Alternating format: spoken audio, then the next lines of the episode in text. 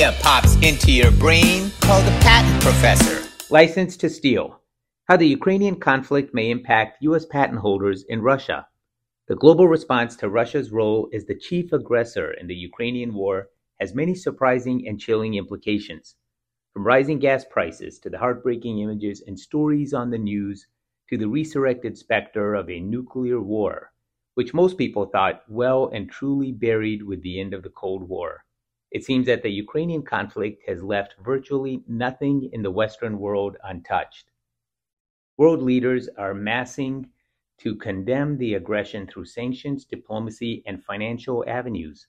Russia insists they are merely pacifying an unstable regime, all the while threatening retaliation against countries which may consider joining NATO or participating in suppression of Russian action in Ukraine, up to and including direct military confrontation.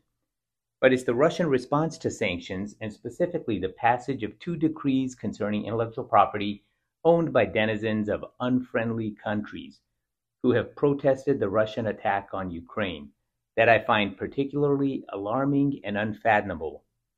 Let's take a closer look at these decrees and evaluate the far-reaching and potentially catastrophic results that may they may involve for Russia.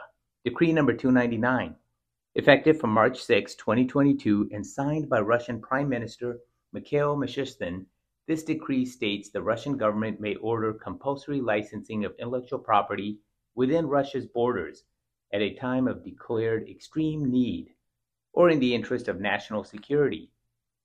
While the concept of compulsory licensing is not new, Decree number 299 states that patented inventions, utility models, or industrial designs owned by companies or private patent holders from unfriendly countries. Apparently, the 48 countries which currently have sanctions operating against Russia, or any country that opposes Russians' occupation of Ukraine or sides with NATO in any way contrary to Vladimir Putin's wishes and whims can be seized and used at the will of the Russian government with zero compensation to the rightful owner of the intellectual property in question. Previously, for all such compulsory licensing, and currently for regimes seen as friendly to Moscow, the rate of compensation was 0.5% of the licensee's turnover. In other words, the profit lost from such a takeover by the state. There is no uh, stated term limit on this, nationalization of IP based in so called unfriendly countries, and the type of goods and the IP the law does or could target is unclear. However, given Vladimir Putin's increasingly belligerent rhetoric, uh, rhetoric concerning sanctions and other perceived threats against Russia, it seems unreasonable seems reasonable to presume that the very least the decree will remain in force while Vladimir Putin remains in power. B sanctions against Russia because the Ukrainian war persists. C. Companies from countries who have protested Russia's aggression continues to depart the country. Or D. The Russian government feels it can continue to get away with this method of economic warfare or state sanctioned IP theft. Federal Law number 46 FZ, but even more frightening because it has the full force of the Russian Federal Assembly behind it, is Russian Federal Law Number 46 FZ, which states that the Russian government can unilaterally declare patents, trademarks, and copyrights on goods unenforceable and thus state property.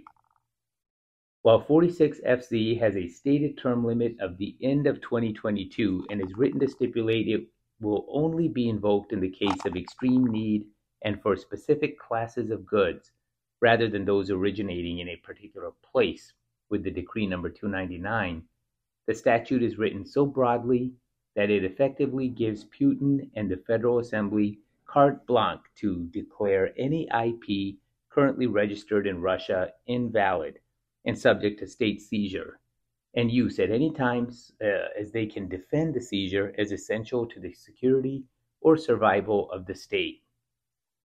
What does this mean for American IP owners dealing with Russia? Taken together, these two pieces of legislation are a death knell for the rights of IP owners from nations deemed hostile to the Russian regime.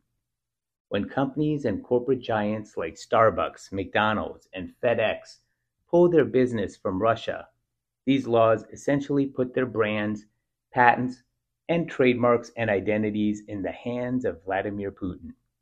It's reasonable to figure that Starbucks and the Golden Arches are probably going to be okay, even if they weather a turbulent quarter or two of decreasing share values and irate shareholders while the situation stabilizes. But for the garage inventor or small startup, the programmer working on creating an innovative new software language on their own, or the writer whose new book has just been released through a Russian publishing house, these laws have the potential to be catastrophic.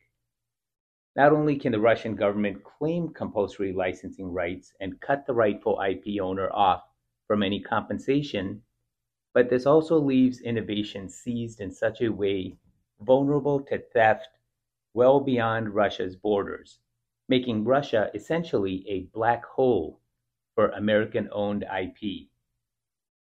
For example, ebook piracy is such a commonplace problem that an author I know recently lamented that he's had more copies of his work stolen in his career than he ever hopes to sell. And this is with the relatively robust protection of the Digital Millennium Copyright Act various Interpol regulations, and IP protection under sovereign and international laws. If the Russian government elects to seize an author's copyrighted work under the guise of great need and for the security of the state, and that work is subsequently pirated from within Russia, the author would effectively have no recourse at all. In much the same way, any form of intellectual property from the iconic golden arches to the latest iterations of a broad spectrum antiviral medication or the latest thriller novel could be seized as property of the state, used and even licensed by the Russian government to so called friendly regimes, with Russia acting as the sole owner and holder of the IP in question. This could potentially result in billions or even trillions of dollars worth of worldwide disruption to the rights of IP holders, and a more robust war chest for Moscow to continue attacking Ukraine and possibly beyond. Now, I don't want to sound like an alarmist here. This is a worst case scenario that assumes three things. First, Moscow continues on its current trajectory and either ultimately takes over Ukraine or acknowledges defeat. The war in Ukraine drags on but does not spill over into such other countries as Poland, Sweden, or Finland, and Russia does not make any further provocative maneuvers towards NATO member nations. Second, Putin doesn't decide that the risk of nuclear war is worth the mutually assured destruction it would cause, just to be able to say he got the last word in.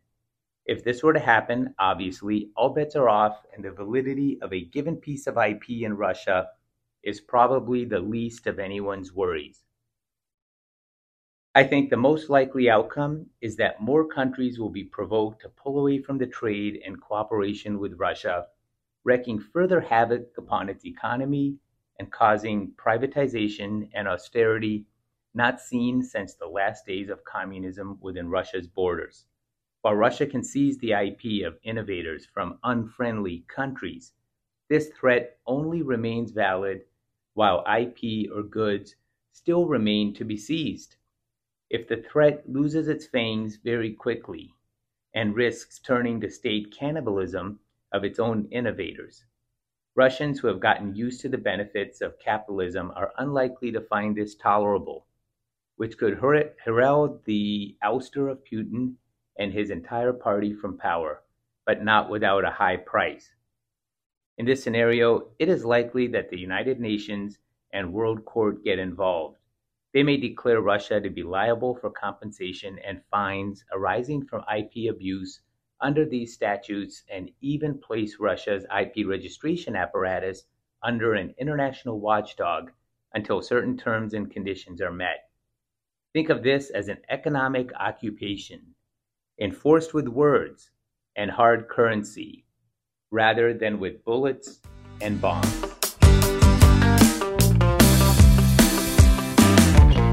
When a new idea pops into your brain, call the patent professor